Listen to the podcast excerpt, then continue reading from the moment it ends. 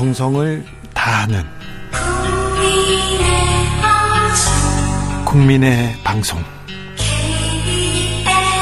KBS 주진우 라이브. 그냥 그렇다고요.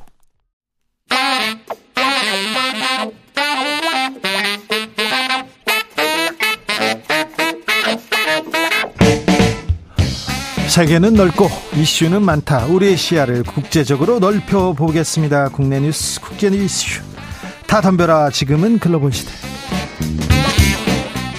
국제적 토크의 세계로 들어가 봅니다. 군사 외교 안보 전문가 김종대 전 의원. 안녕하십니까? 세계적인 평론 스타일 임상훈 인문결 연구소장. 안녕하십니까? 네, 잘 지내셨죠? 네. 어, 러시아에서 푸틴 대통령이 참관한 가운데 핵실험을 했다고, 핵 훈련을 했다고 하는데, 네. 어, 이거 어떻게 봐야 됩니까? 좀 핵 얘기만 나오면 무섭습니다. 그러죠. 이게 뭐 오비락 같은 일인데요. 사실은 매년 했던 훈련입니다. 그래요? 예, 미국에도 통보를 했고요. 예. 근데 지금 우크라이나 상황에서 핵전쟁 위협이 고조된 가운데서 한 거기 때문에 그러니까요. 그래서 위험해 보이는 거거든요. 그리고 이번 훈련에서는 어 러시아가 갖고 있는 실전에 사용 가능한 핵무기가 실제 나왔다는 겁니다. 아이고. 예, 이제 그 이스칸데르 미사일 같은 경우 네. 예, 요거는 이제 전술핵을 발사할 경우에 탑재되는 어, 운반체로서 아주 유력한 거죠. 어, 그래서 이런 미사일이 최근에 북한에서도 많이 발사됐고 우크라이나에서도 자주 선보이고 있다는 거 위협적이고요. 그 다음에 극초음속 미사일이 나왔습니다. 이게 음속에 이제 다섯 배 이상 발사하면 다섯 배 이상으로 날아가는 극초음속 미사일, 또 킨잘 순항 미사일 이런 게 다 전술핵 미사일 발사가 가능한 어, 미사일이고 특히 그 순항 미사일이나 극초음속 미사일은 요격이 불가능하거든요. 그런 점에서 굉장히 위협적인 훈련이죠. 미사일 엄청 비싸죠, 한 대. 아, 미사일 뭐 수백억 되죠. 한, 한, 방, 한 방에요? 예. 네. 아, 전쟁으로 또 경제도 안 좋을 텐데 자꾸 이런 데다 돈을 쓰고 있습니다. 그런데 진짜 핵 무기를 사용하거나 이렇게 좀 그런 결정을 하지 않겠죠? 저기 지금 푸틴을 우리가 바라볼 때 가장 위협적인 건 뭐냐면 항상 서방에서 봤던 합리적인 계산을 초월했다는 것이죠. 그러니까요. 예, 우크라이나 전쟁 대부분 안 날 줄 알았거든요. 네. 근데 서방이 예상했던 그 어떤 게임의 룰, 그 일반적인 어떤 레드라인을 푸틴이 수시로 넘나들었다는 겁니다. 이런 점에서 항상 서방을 놀라게 하는 비합리적이고 충동적이고 모험적인 어떤 행동이 나올 수 있는 그러한 충분한 개연성이 있다. 네. 요런 점과 전술핵을 손에 쥐고 있다.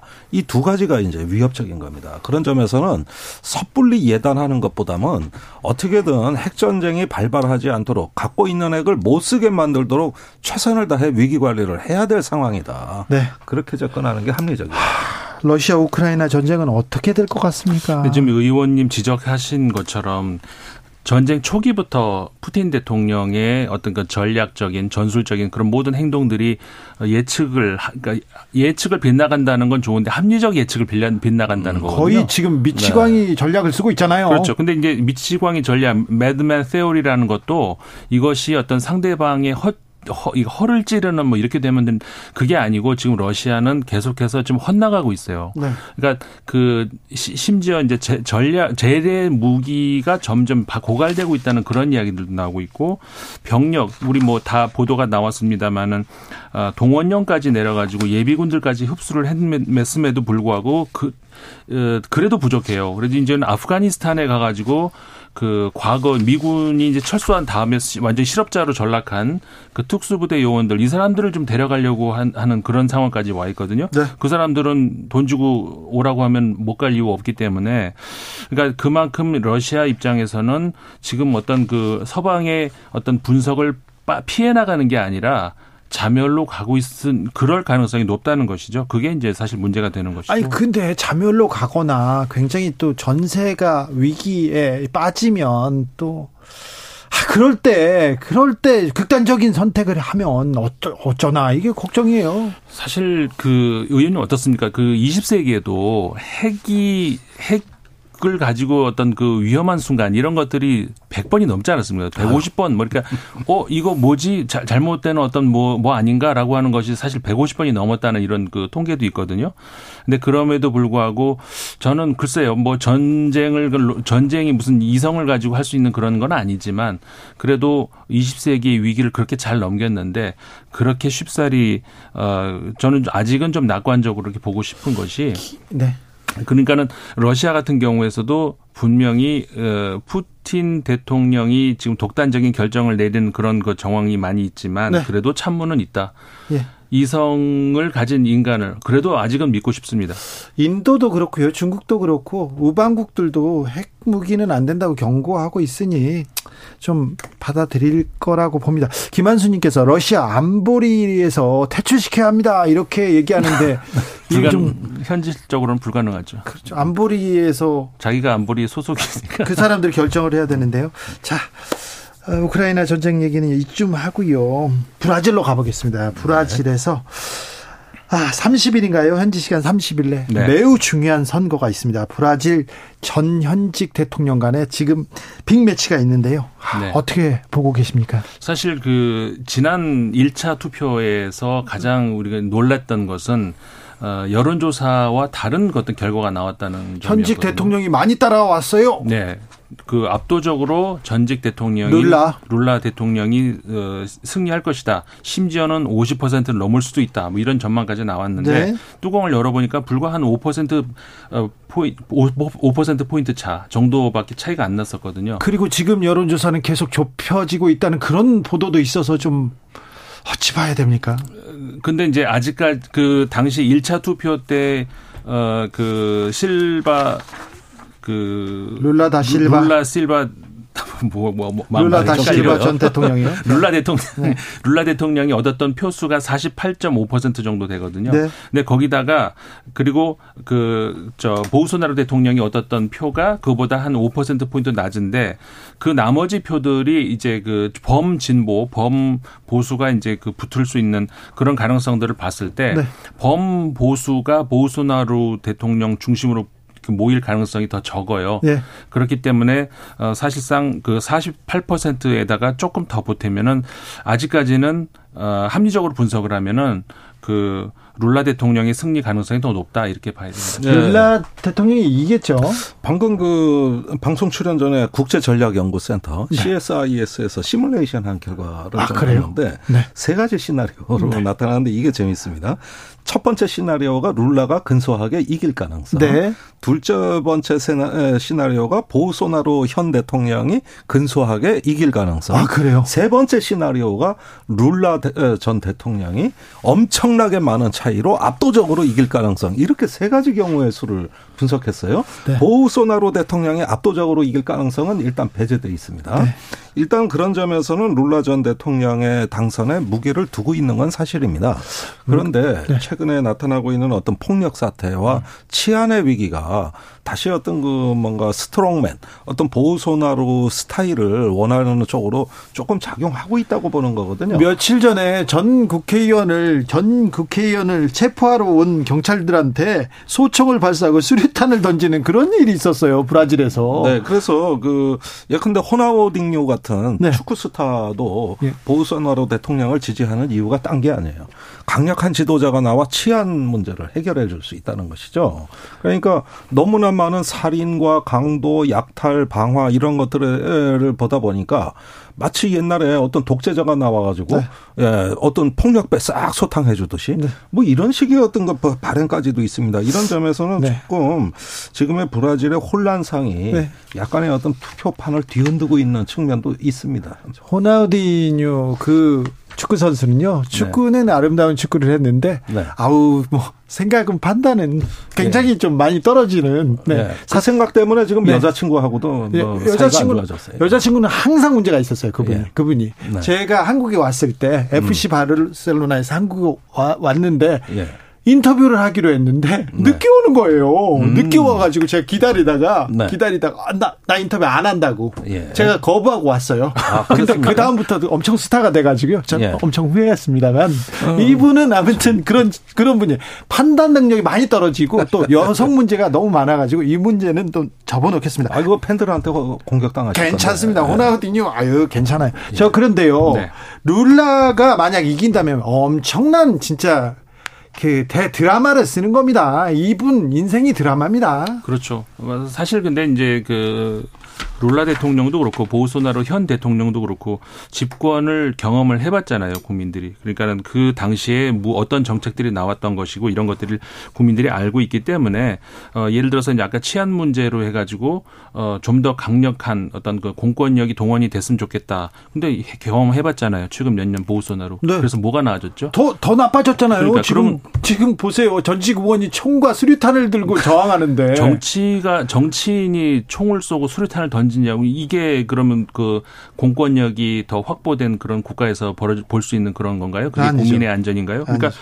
이미 이, 이미 경험을 해봤다. 예. 그, 그 룰라 대통령의 그 집권을 하던 당시에 브라질의 그 국민 소득이 얼마큼 올라갔는지, 네. 그 다음에 그, 그 교육 수, 그 교육의 수준이 어느, 어느 정도 올라간지 이런 것들은 국민들이 그 경험을 해봤기 때문에 그런 것들은 우리가 다 그 경험할 수 있는 그런 범위 아닌 것 위대한 브라질 국민들이 그런데 선거 때마다 참 이상한 결정을 해가지고 참 그렇습니다. 네. 자 브라질 문제 또 마무리하고요. 아, 모르는 게 없는 김종대 의원한테 아, 제가 뭐 물어보겠습니다. 예. 자 후진타오 전 중국 국가주석. 네. 의문의 퇴장. 이거 네. 끌려 나간 겁니까? 자기가 그냥 기분 나빠서 나간 겁니까? 뭡니까 이거? 아, 그러니까 이게 어떤 시진핑 시대의 가장 극적인 장면 같아 보여요. 그러니까요. 이걸 예. 어떻게 봐야 될까요? 그러니까 어떤 그 개인 숭배, 1인 숭배 체제가 강화될 때는 분명히 그 희생자들이 따르게 마련입니다. 과거에 우리 김정은 그 시대가 열릴 때 무슨 일을 봤습니까? 허구한 날 1, 2년 그냥 숙청 내지는 유혈, 총살. 네. 예, 대표적으로 장성택 사건 같은 경우도 보지 그 않았습니까? 판박을 그대로 또 보는 것 같아요. 예, 그래서 아, 장성택 끌려가는 모습 회의 중간에 체포돼 나갔단 말이에요. 네. 그리고 얼마 있다가 비극적인 소식을 들었는데 제가 들은 북한 뉴스 중에 가장 지금까지도 충격적인 사건. 그렇죠. 그, 그 회의 중에 끌려 나가는 모습이 아, 비 오버랩 되네요. 예, 그래서 이게 이제 어 중국이 좌편향으로 가는 하나의 어떤 극적인 장면 같아 보입니다. 결과적으로 이제 다시 마오 시대의 어떤 좌편향 이런 부분들이 떠올릴 수가 없는 그런 어떤 상황들이라고 할 수가 있고 네. 이번에 이제 정치국 상무위원들 몇면이라든가 네.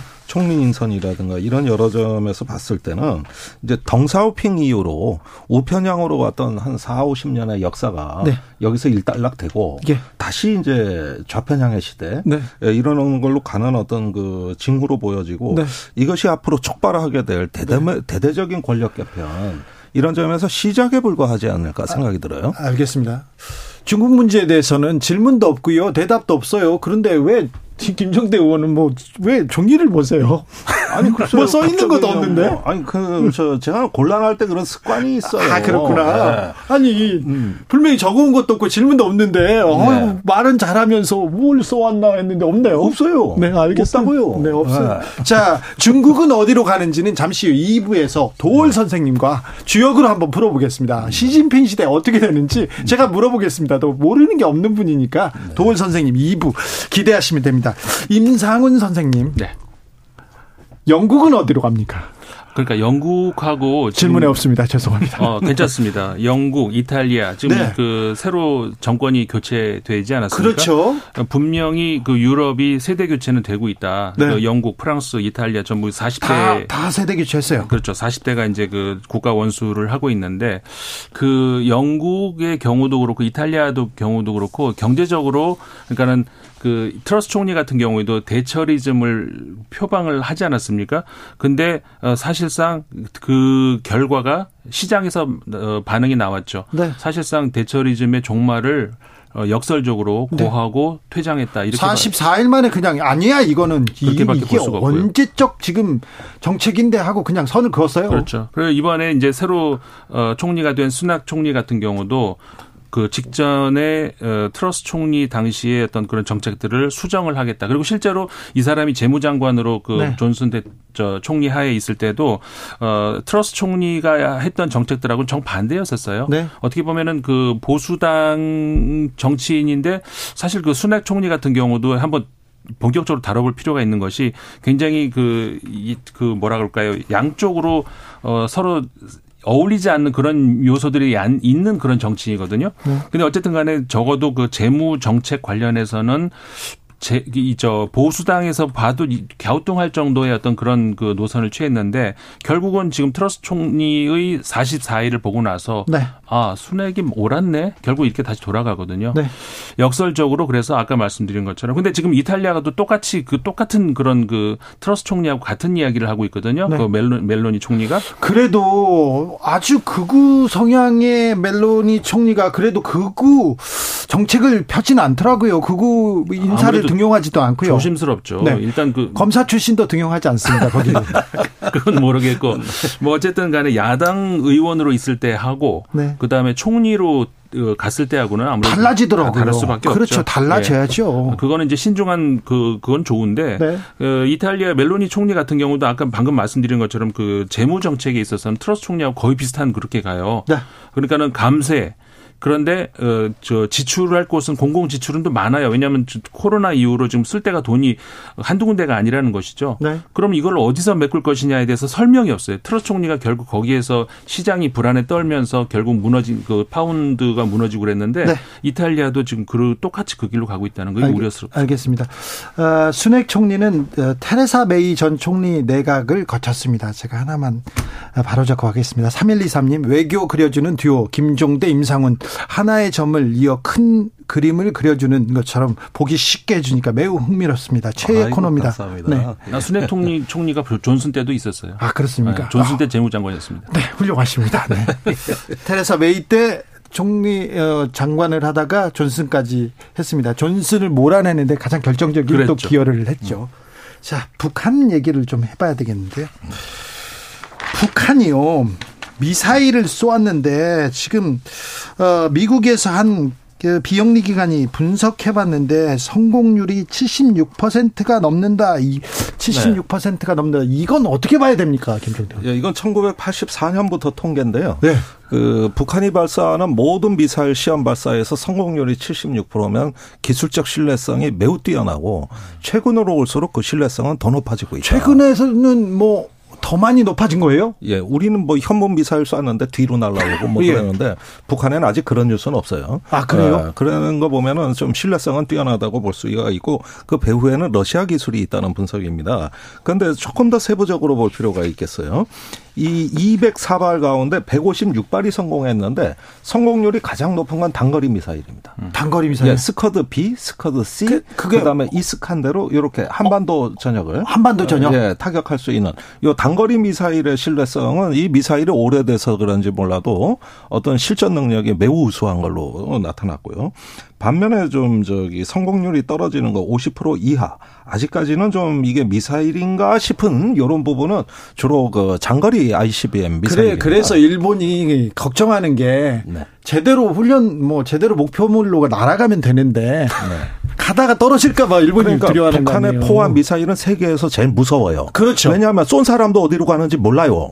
이게 문제예요. 우리나라 그러니까 미... 이게 저기 어디까지 가냐 그러니까 저기 갑니다. 그래 저기가 어디냐 그러면 모른다 그러면 어떻게 할 거냐고 이거. 이게 그, 이게 세계에서 제일 무서운 미사일이 이거 아닙니까? 우리나라 이거. 미사일도 네. 무섭더라고요. 아, 예, 무섭더라고요. 네. 아, 그러니까요. 네. 그러니까요. 하이든님께서 우리나라 미사일에 선제 타격 당하고 강릉 시민들 큰일 날 뻔했어요. 얘기하는데 예. 아니 뭐 우리나라 뭐 기술이 좋으니까 예. 좋으니까 한 번 실수했으니 이번에는 뭐 또 명중률, 성공률 높이겠죠. 자, 그런데 북한 도발 이어지는데 네. 앞으로 어떻게 될 것 같습니까? 더 도발합니까? 예, 지금 그 동창리에서 그 미사일 발사대가 아, 굉장히 주변 공사가 활성화됐고 특히 제일 그 인상적인 장면이 아, 미사일 조립동이 이동식 건물에 있습니다. 예. 그러니까 철도 레일 위에서 건물이 움직이는 거예요. 예. 이게 조립동입니다. 예. 근데 한쪽 외벽면이 뜯어져 있고 건물 자체도 40m 이동해 있거든요. 뭐 지금 발사 준비 중인가요? 이것이 발사 준비라기보다는 새롭게 현대화된 미사일 조립 능력을 확장하기 위한 시도로 봅니다. 지금 보여주려고 하는 거 아닙니까 세계에? 야 우리 이 정도야 이렇게? 예 그런데 어, 올해 3월에 그 동창리 미사일 발사장을 현대화하라는 이게 그 위성 발사까지도 겸임하는 현대식 클러스터로 만들어라는 김정은 위원장 지시가 있었어요. 네. 그리고 그게 본격적으로 이행이 되는 거거든요. 이러면 무슨 문제가 생기느냐? 앞으로 더 다양한 미사일 시험을 할 수 있고 더 많은 종류의 미사일을 신속하게 조립해낼 수 있는 거거든요. 그런 점에서는 지금 동창리가 새로 활성화되는 조짐들 더불어서 언제 있을지 모르는 7차 핵실험과 더불어 가지고 어 이제는 그동안에 그 잠시 미뤄두었던 ICBM 능력에 본격적으로 이제는 북한이 그 뛰어드는 모양새를 취하지 않을까 생각이 듭니다. 북한 알았어. 니네들 미사일 잘 쏘는 거 알았으니까 이제 그만 쏘고 얘기하자, 대화하자. 이쯤 좀 대화를 지금 지금 원하는 몸부림의 지금 총성 아닙니까? 미사일 발사가. 뭐 그런 해석도 있습니다만은 미국이 연일 대화를 제안하고 있죠. 예? 북한에 대해서 계속 외교적 해결을 하겠다고 하고 있고요. 그런데도 아직까지 요지부동이면서 이제 핵무력 정책법 이후로 어떤 핵을 앞세운 어, 어떤 성군 정치의 부활이랄까 이런 조짐들은 이 우크라이나 전쟁과 맞물려서 계속 갈 것 같다. 그래요? 예. 그런 점에서 당분간 단기적으로는 좀 비관적입니다. 근데 핵실험을 네. 하면요. 만약에 준비도 다 됐다는데 핵 핵실험을 하면 더 얼어붙을 거 아닙니까? 네, 이번 핵실험이 되면 아마 미국이 전례 없이 많은 전략 자산을 한반도에 투입하겠다고 공언하고 있고요. 또 미국이 이제 가지고 있는 다른 어떤 억지 수단들도 좀 선보이지 않을까 하는 예상도 조심스럽게 나오고 있어요. 이런 점에서는 상당히 한반도에서 어떤 군사적 긴장이 어, 전례 없이 어, 고조될 가능성도 대비해야 될 것 같습니다. 그럼 어떻게 해야 돼요? 미국의 11월 8일 날 중간 선거가 있지 않습니까? 네. 어, 유럽의 우크라이나, 그 다음에 그 동북아시아, 이, 이런 것들이 그 기점으로 해 가지고 어떤 그, 그 변화가 올 수도 있는 그렇게 될 수. 왜냐하면 예를 들어서 그 유럽 같은 경우, 그러니까 우크라이나 같은 경우에서는 지금으로서는 그 협상의 여지가 전혀 안 보이거든요. 아이고. 전혀. 네. 그런데 어, 변수로 될 수 있는 것이 그 중간 선거에서 그 공화당이 승리할 가능성이 있는데 그렇게 될 경우에는 공화당이 압력을 넣을 가능성이 굉장히 높습니다. 빨리 네. 협상을 해라 이런 알겠습니다. 쪽으로 그런 식으로 이제 동북아시아에도 어떤 변화가 매우 있습니다. 어렵습니다. 매우 어려운 환경에 대해서는 곧 풀어보겠습니다. 김종대, 임상훈 두 분 감사합니다. 감사합니다. 고맙습니다. 어려운 건 도울 선생한테 물어보겠습니다.